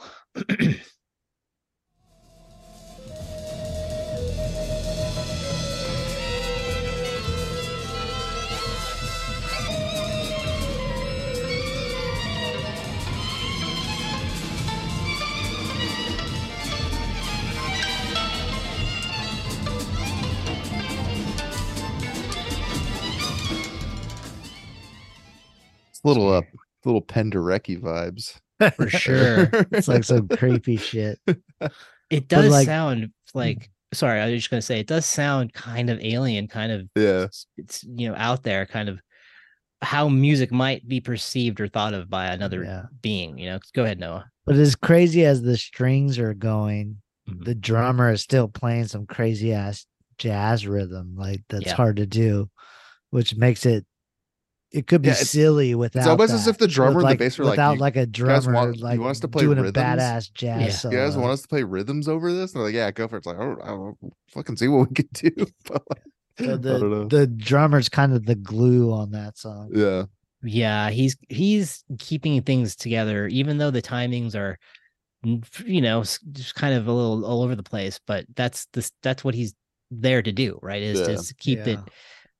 keep it in check by keeping things like all over the place in a sense. But, yeah. but uh, then he also, he's taking his own liberties too. He's just yes. like, well, if, if y'all are going to go like, he's know, exploring out, as well. I'm going to go out too. You know, like I'm going to fucking take yeah. it for a walk and we'll see what's out there. You know, none of these, none of the players are locked into it, like in terms of like what they can do or what they're allowed yeah. to do, let's say. And like, that's, that's where that element of the push pull of like yeah. Alice Coltrane's arrangements, but also there's room for improvisations and for, for this kind of freewheeling sort of uh, totally. uh, embrace of of what the, the music and in, in the room, you know, what was going on in the room, the relationship between the players. But let's just play a little bit here to end it off. Yep. Here's kind of the out, uh, start the start of the outro. So here we go.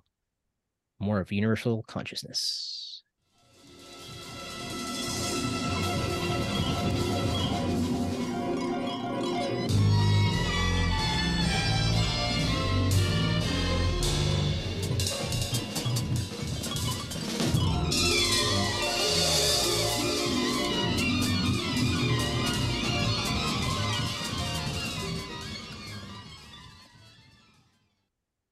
So there you can kind of hear how the harp becomes sort of a transitionary yeah. instrument, bringing you to like to the next piece and kind of yeah. helping you out of like that sort of um, everything all at once, uh, everything everywhere all at once. Yeah, it kind of locks in for a second and then has like a little the little turn at, mm-hmm. to end it, but it's like it's a very uneasy unification, yeah. you know, like right, yeah. You're still. Uh, I mean, obviously things are still a little. You're still out in space, but yeah. we got you kind of more uh, contained. Like the yeah. planets are starting to form here at this point. It sounds like a like ballet, but you're not writing music to a choreographed dance. You're writing music for like a crumbling nothing, yeah. like yeah. nothingness, a, a hammer, like the hammer's exactly. coming down. Yeah, submissive, for sure. yeah. It, All right, All right, next next track. Next, yeah, next track is song that is pretty much in the middle of yes. the of the album, and that is Hare Krishna. Yeah, this song, the song fucking rules. It's it it, it showcases her kind of freaky key styles, you know, of just, just like very just loose, not loose playing. Like it's it's just very. Free. free and active playing, you know, active, and just that's a good yeah. one. And it was really cool the way that the, it is produced. Is you you can just hear like the thud of the key going down on. I don't know what you know, but that part of it's called the physicality. It, yeah. yeah, yeah, you yeah, can hear the yeah. physical playing, and you can hear like the percussive element that like a key hitting the wood makes too, and like how that yeah. works into the song as well. And it's like um. Yeah, it's just like it starts out super wild and free, and it's in conversation with the the second track, Battle for Armageddon, which is a very key driven um, jam. Just but, just to interrupt you for one second, there is yeah. a lot of conversations between these tracks. There's yeah. themes that are c- come back. There's connections sonically that you know callbacks and things like that. It's very much a a metatextual piece of art. Totally. Yeah. Absolutely. yeah, and then so like Battle at Armageddon is the second song, which is yeah, it's very much organ and stripped down bass and mm-hmm. freaky drums, and it kind of has that that modality comes back into this song. Um, but this one it gets a little bit more minimal, I guess, like kind of in the the middle section of it. Yeah, it just it it it is also very droney. It has like a lot of like repetition to it with the strings and everything. But it kind of just reminded me of like like an atom or whatever, where it's just like it's just it's it's super energetic and super active, just under a tremendous amount of pressure. Mm. You know, it's like it's contained in a way, but it's just it's just firing off like under that. Whoa, you know, Oppenheimer like, over here. Contained. Oh yeah. uh yeah, sure. I wrote that this is the start of it. Kind of, we're beginning to kind of get into the atmosphere. So like we're in the stratosphere yeah, now. Like right. things are still, there's still pieces of debris flying about and things are going on, but we're kind of starting to become contained. We're starting to fall back down to earth. We're starting to, yeah. there's, it's chaotic, but it's less so. And it is the kind of the start of the back half, which is where things definitely turn more terrestrial, right? Things totally, start yeah. to get a little bit more, more sweep, um, more sweeping and, yeah, a little grandiose. Bit more organic, yeah. right? A little yeah. bit more, a little bit less freaky deaky. But yeah, the, it's it's a beautiful track, and it's it's of a piece with with some of the music from Journey and some of the music from later years, the devotional music. I mean, obviously, yeah, totally. Hare Krishna. It's based on a traditional chant, and also yeah. there's there's a lot of songs called Hare Krishna that are that are uh, bangers, I must say. But they, yeah, I would just say she uses in later albums, which are my favorite, she she uses a lot of vocals, yeah. but on this one it's more strings and kind of uh doing a repetitive kind of almost like a instrumental chant kind of going on. Yeah, for sure. Yeah, and and also the drumming on this song is just like really incredible. It, just, it is just like chasing the melodies and everything, and it's just like mm-hmm. it's this constant game of catch up. I feel like they're they're both kind of playing.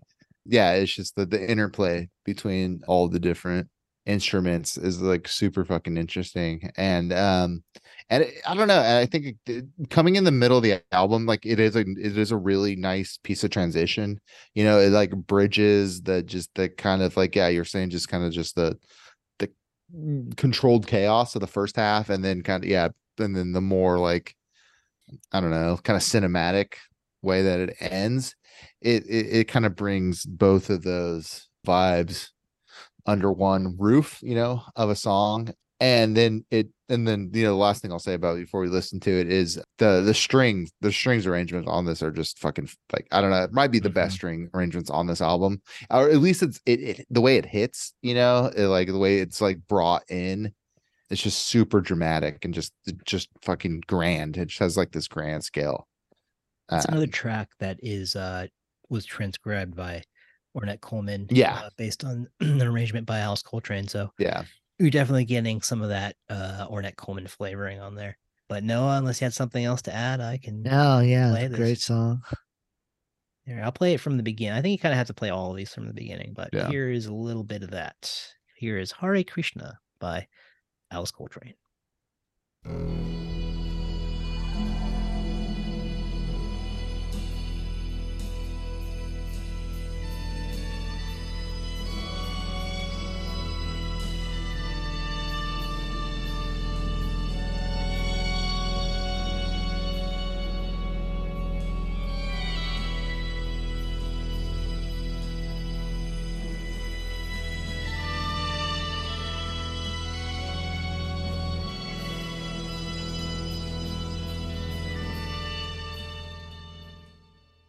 Yeah, it's I mean, a great can, intro.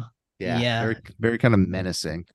And you can hear how things are getting longer. Sounds are starting to drone yeah. more. Things are getting a little bit more organic feeling. If you could play like the last minute, Adrian, or last yeah, like forty-five seconds.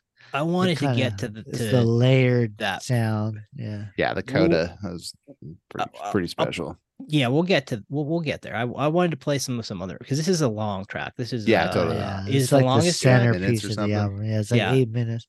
Yeah, it so, sounds like like Maricone. It sounds very cinematic. It goes through yeah. numerous kind of movements too, where things sort of the shifts. Sometimes it's more apparent than others, but there's it's it, it does shift throughout the the song. So here's a little bit more from the the middle here.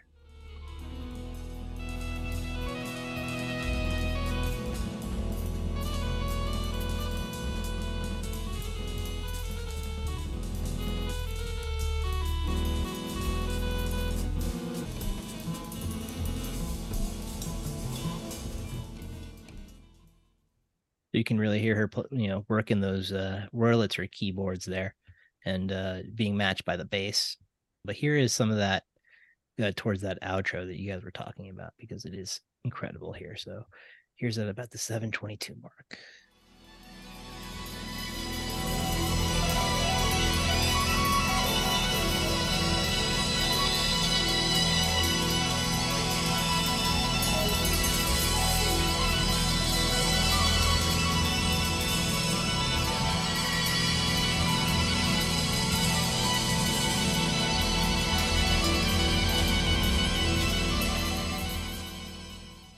It's like a crescendo, and the beat never drops. It just yeah, always no, it just floats, builds and builds. And, it's all yeah. suspense. Yeah. Yes, yeah, exactly. Totally. It's just there's no there. release, which makes it Edging. so uncomfortable, but makes it so comforting as yet comforting at the same time. It's the eternal now, right? yeah. It's what it's it is. in the moment. Yeah.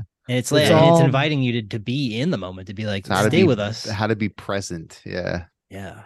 Incredible. Yeah, that song's this shit. So fucking good. All right, so we've gone through those first two, and certainly there at the end you can hear how kind of we're still sort of in space, up in space. But at the end of the record here, we're we finally have kind of landed back on Earth, but it's sort of the celestial is now brought down to Earth. So you're yeah. hearing a lot of bass tones that are keeping things down, but then the Wurlitzer is kind of going off again in that free jazz kind of exploration mode. Yeah, yeah, uh, totally. Modal. And um, but yeah, it's I, I really love this track. I love how it starts too. It's very much in that Egyptian. I mean, it's called the Ankh of Amen-Ra, so it's very much in the vein of that Eastern kind of the Egyptian scales, um, the Arab Arabic scales, you know, sounding yeah. scales. Things that this are, song reminded you know, me of like in the eighties that if Spielberg did like a mummy movie, kind of, yeah, for sure. Have this soundtrack. It, yes, it's and it's very much, but then it it it just again it shifts and changes and and grows and evolves as time goes on. But I don't know, Caleb, did you have any thoughts on this one?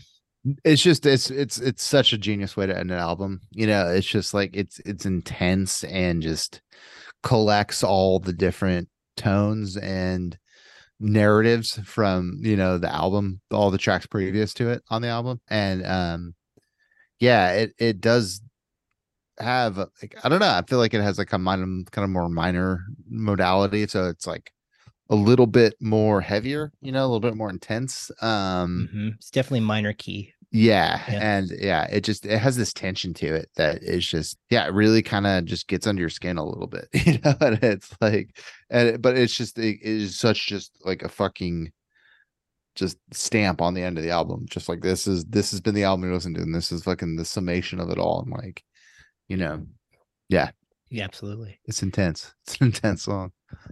It is, and as the review was hinting at, it ends on like kind of an ambiguous note. There's not like yeah. closure, as no as you're saying. No, like it it just is like there's no it doesn't yeah. offer answers or no beginning, no end. No, it it's yeah, just it just continuous. This it's, it's a it's a pure cycle. presence. Yeah. Mm-hmm. So yeah, just a powerful, powerful way to end this record. So I'm gonna start this off from the beginning to hear some of that that kind of uh, alternate scales uh, here. But here is the Ankh of Amen-Ra by Alice Coltrane.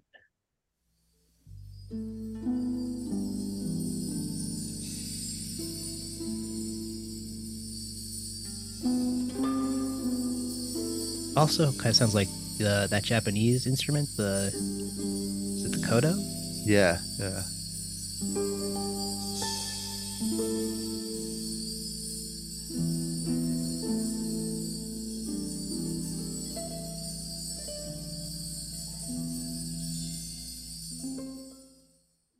So almost music box box esque or like yeah you know, and then those chimes just kind of really, really setting a tone and a vibe for the rest of this track. But uh, let's get a little deeper in here. Here's a little. Yeah, the wind from... chimes fucking rule. Yeah, they're it's gorgeous, and they add so much nice texture. Wind chimes are like the best sound ever, and but just like to use it with like intention, you know, with like mm-hmm. you know, uh, playing it as a percussive instrument is really cool. Yeah, it sounds great on this. And here is some more of uh, the Ankh of Amun-Ra.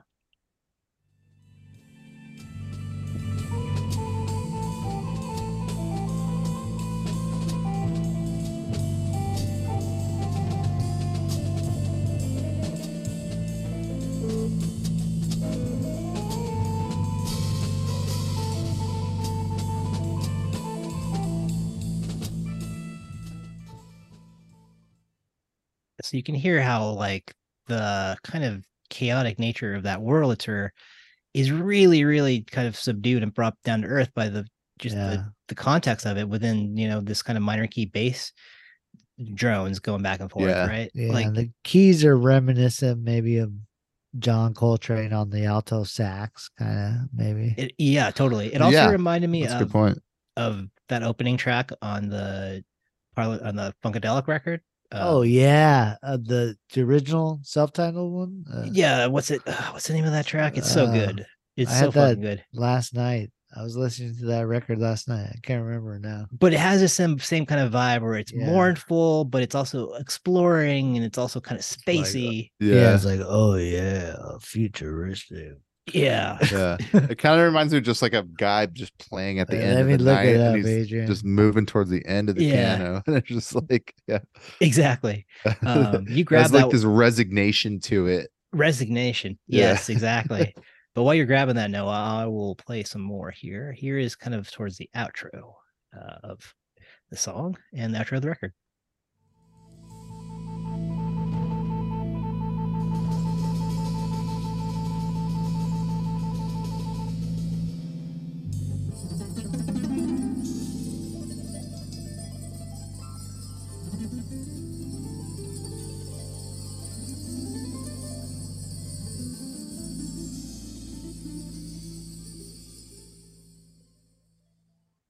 Again, the harp kind of guiding us back to yeah, uh, back to firmer ground here.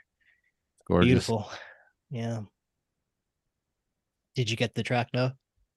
Was it that one like mommy, what's a Funkadelic? Yes. Yeah. Yeah.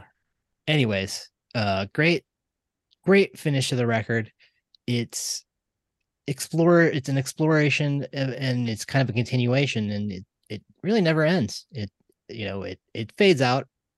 Kind of, but it's not like like you kind of the idea being like, oh, this just goes on forever, as we're saying. Like these songs, yeah. What is this? Six stretch songs? Out till eternity. Six songs, Six yeah. Six songs, yeah. And thirty-six minutes or something. Six movements. It's like forty minutes, I believe. It's thirty-six minutes, yeah. So there under forty minutes, yeah. Damn. But it feels like a lifetime. It really does. I mean, it. You've gone through this whole journey by the end, and it's six. Yeah, and they said more in thirty-six minutes than I've said in thirty-six years. Oh, but that's true.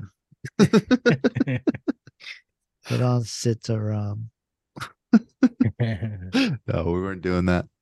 All right. Well, is there anything else that we should bring up before we uh, get to our ratings here? Any honorable mentions? I mean, for me, I just put. I mean, the other. Just listen to the other songs. songs. Yeah, I just listen to the whole piece. Yeah, like no, like three good songs. Sitaram is fantastic. Uh, Sitaram is like Battle at Armageddon is a psychedelic freakout.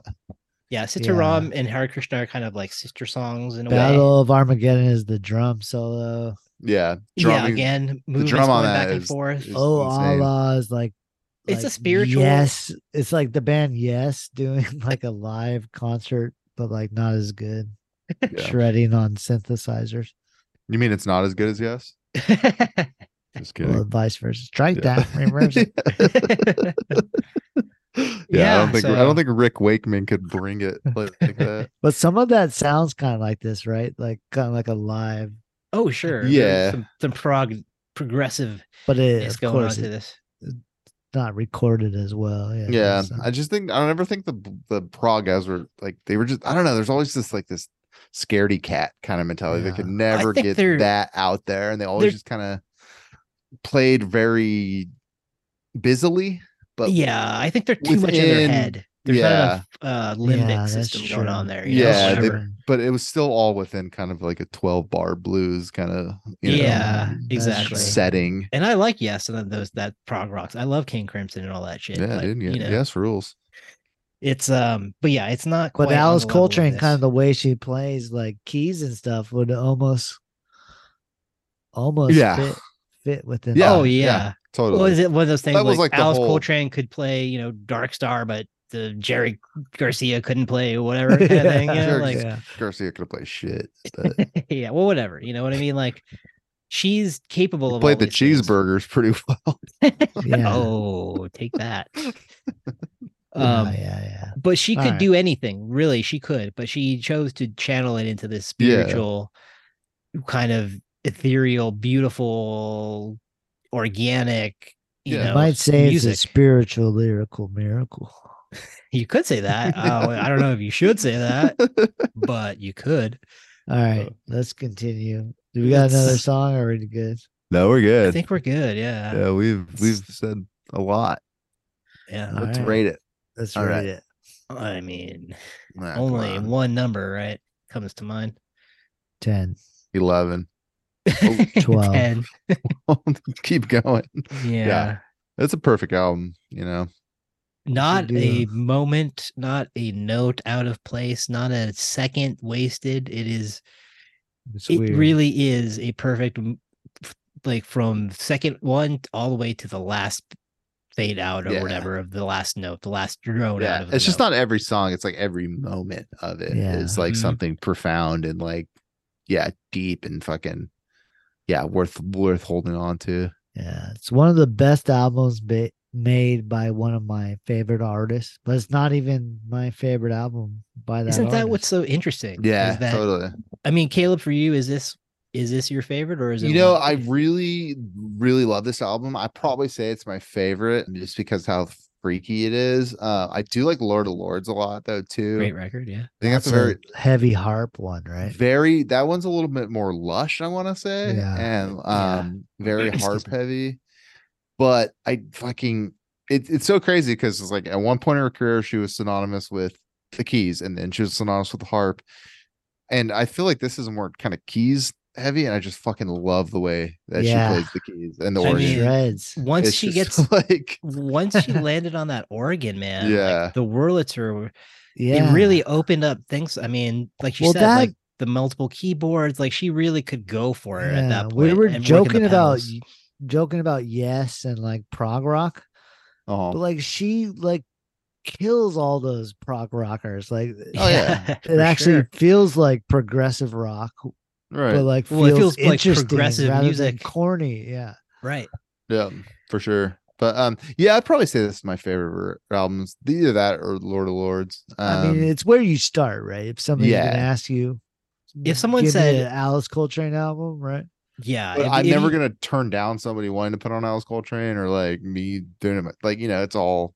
That's all good. You know, it's it's of all course. Of a piece. Yeah. But if you're trying to suggest, I probably Alice, come back to this one the most. Yeah. I would say I, I yeah. would tell people to start here. The yeah. trilogy of the of Universal Consciousness, World Galaxy, Lord of Lords, great place to start. And then Journey in Satchidananda, Satchidananda the, yeah. is another one, especially if you want to hear like yeah. the bridge, right? Because that's definitely the bridge between this. And then I would say her music. singing, her singing one. Yeah, her eighties music yeah. for sure. Yeah. That compilation yeah. in particular has a lot of yeah. Or um, seventy-seven. Uh, but if you wanted a little bit more like connection to other kinds of jazz, like the Ashram, the, the Huntington Ashram Temple, yes. Monastic Trio, those have a little bit yeah. more like of the hard bop and kind of progressive mm-hmm. hard bop kind of lilt to them. So Absolutely. that, you know, that's a good place to start too. So basically, Alice Coltrane made about like Rips. thirteen studio albums in the course of like twenty years. So just. Yeah. Well, she made albums into the two thousands. I think it was more or more over the course of like sixty years, fifty years. Yeah. Yep. Yeah. Whatever you can find, get it. It's all fucking cool. She made an album with Santana, for Christ's sake. Illuminations. That's good, dude. Santana's a jazz guy. He made that album with uh, yeah. John McLaughlin too. It's super good. That all album right. actually does rip. Yeah. What's next? I do like it. What's next? Okay. Oh, perfect ten record. Uh, where? Where is where she you, at now? What do you R I P She's no longer she passed, with us. Yeah, but she, she lives in all our hearts. In, uh, and oh seven, right? So she's such a cool person. Yeah, she's she was with us always. She Saint had a cool Alice. Style too. Great album covers. Great. I was going through all her albums. She's only not on one album cover. I know, but she has a cool style. And all. Yeah, World Galaxy is one of the best album covers Dude, of all time. There's something yeah. kind of lo-fi about it. Yeah, you know? Like, it's so weird. It's fucking it's like cool. A child's sure. It totally works. seventies like yeah. Textbook. I'm not sure the artist. I feel it's is... like what. Every indie some... band is trying to do now with their album covers, like tape releases or whatever. So it's kind of yeah. like, well, this is like it's kind of got like a Milton Glaser for yeah. all my design yeah. nerds out there. Milton yeah. Glaser kind of illustration style. I don't know if it, who did this one particularly, but this is very much, and it very much fits with the music that's on World Galaxy. Yeah, too. Not that it's whimsical, but it's certainly much more kind of uh, flowery and open than this yeah, one. Yeah, for sure. But it totally, like you were saying, like. Earlier in the episode, I totally set the template for like, you know, like new agey kind of like human potential, California, like, you know, like kind of post hippie shit that came yeah, after like, that. Do, yeah. Do, yeah. Yeah, for sure. Awesome. Awesome. So do you have a game for us now? Or are we going to? Oh, uh, we don't play games with this no shit, games. Right? Yeah, yeah, no games on this. No, play no serious. Games. All right. Let's do a round of what's better. This right. album or Sticky Fingers by the Rolling Stones? This album. This album, yeah. Hunky album, Dory, David Bowie. This album. Ooh, this album, yeah. What's Going On, Marvin Gaye? That's, that's you can't you can't answer that's that. That's impossible. That's like Blue. Impossible. Blue. Do you know what you do? You play both uh, these albums at the same, same exact time. Yeah. Blue. Blue. God. Fuck. That's hard Again. Too. You do the They're same thing. seventy-one people. Buck know, up, boys. We're going to the nom. Gotta make a choice. Or, or I'm trying to get out of no. Electric Warrior, T-Rex. Oh, that's. I mean, this is better than that, but that's yeah. a fucking incredible. Can record. You believe that album was a seventy-one? That's crazy. Yeah, yeah. It's ahead of its time. It's, yeah, he's slightly. It's like right. Oh, the I next got one year. For you. Maggot Brain, Funkadelic. Uh, there you go. Uh, you gotta go Maggot Brain. Maggot oh, Brain yeah. over Alice. I wouldn't. Oh, I hate to see, say it. Again. It's like Lind, it's like nothing over Alice at this point. It's like you lateral Maggot dude. Brain it's over like, though. Yeah. I mean, Maggot Brain is like one of the all time. Like that's one of Tago Mago can. Oh fuck, can. Fuck, see, dude, seventy-one is a hard year. There's God, a riot a going alive. On. Oh come on. Okay, well, I think I gotta go with riot. Sly, on. I go Sly. Yeah. yeah. Sly yeah, over. One Alice. More. This one's for you, Caleb, or this one's for Adrian. Then one for Caleb. Ram. That's right. Oh, Adrian. The Paul McCartney. Yeah.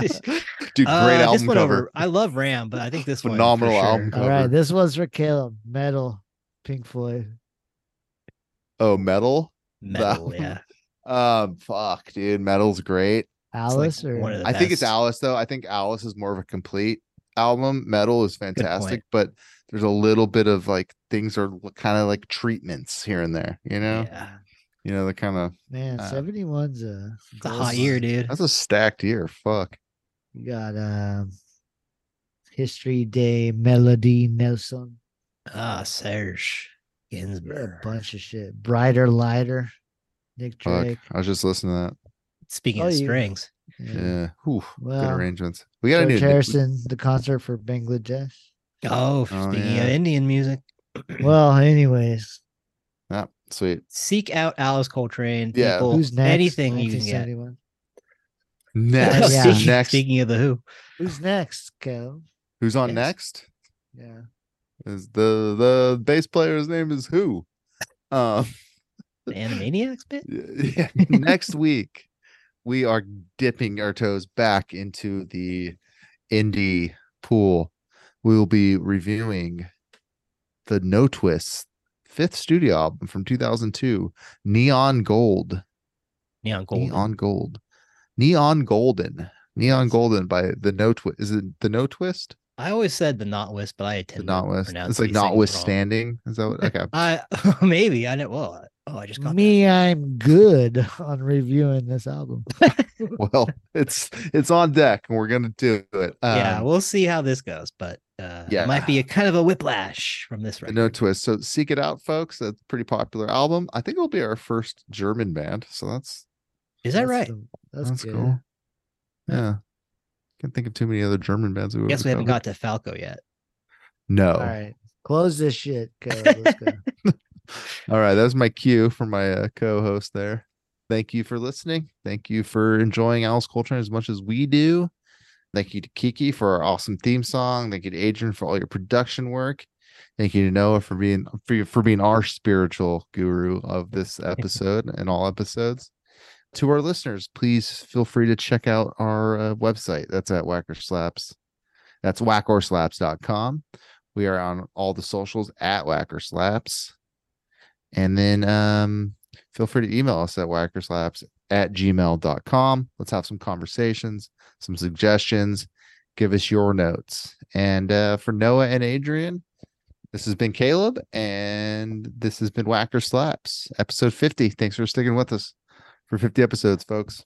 That's uh, it's a bit a long haul, but it's been Why we very do it, enjoyable. Folks, yep. For you guys. We do for you. And gals and Sweet. Non-binary. And as always, we leave you with the internal question. Who better, Alice Coltrane or Funkadelic? Don't make me choose. Sweet. Bye.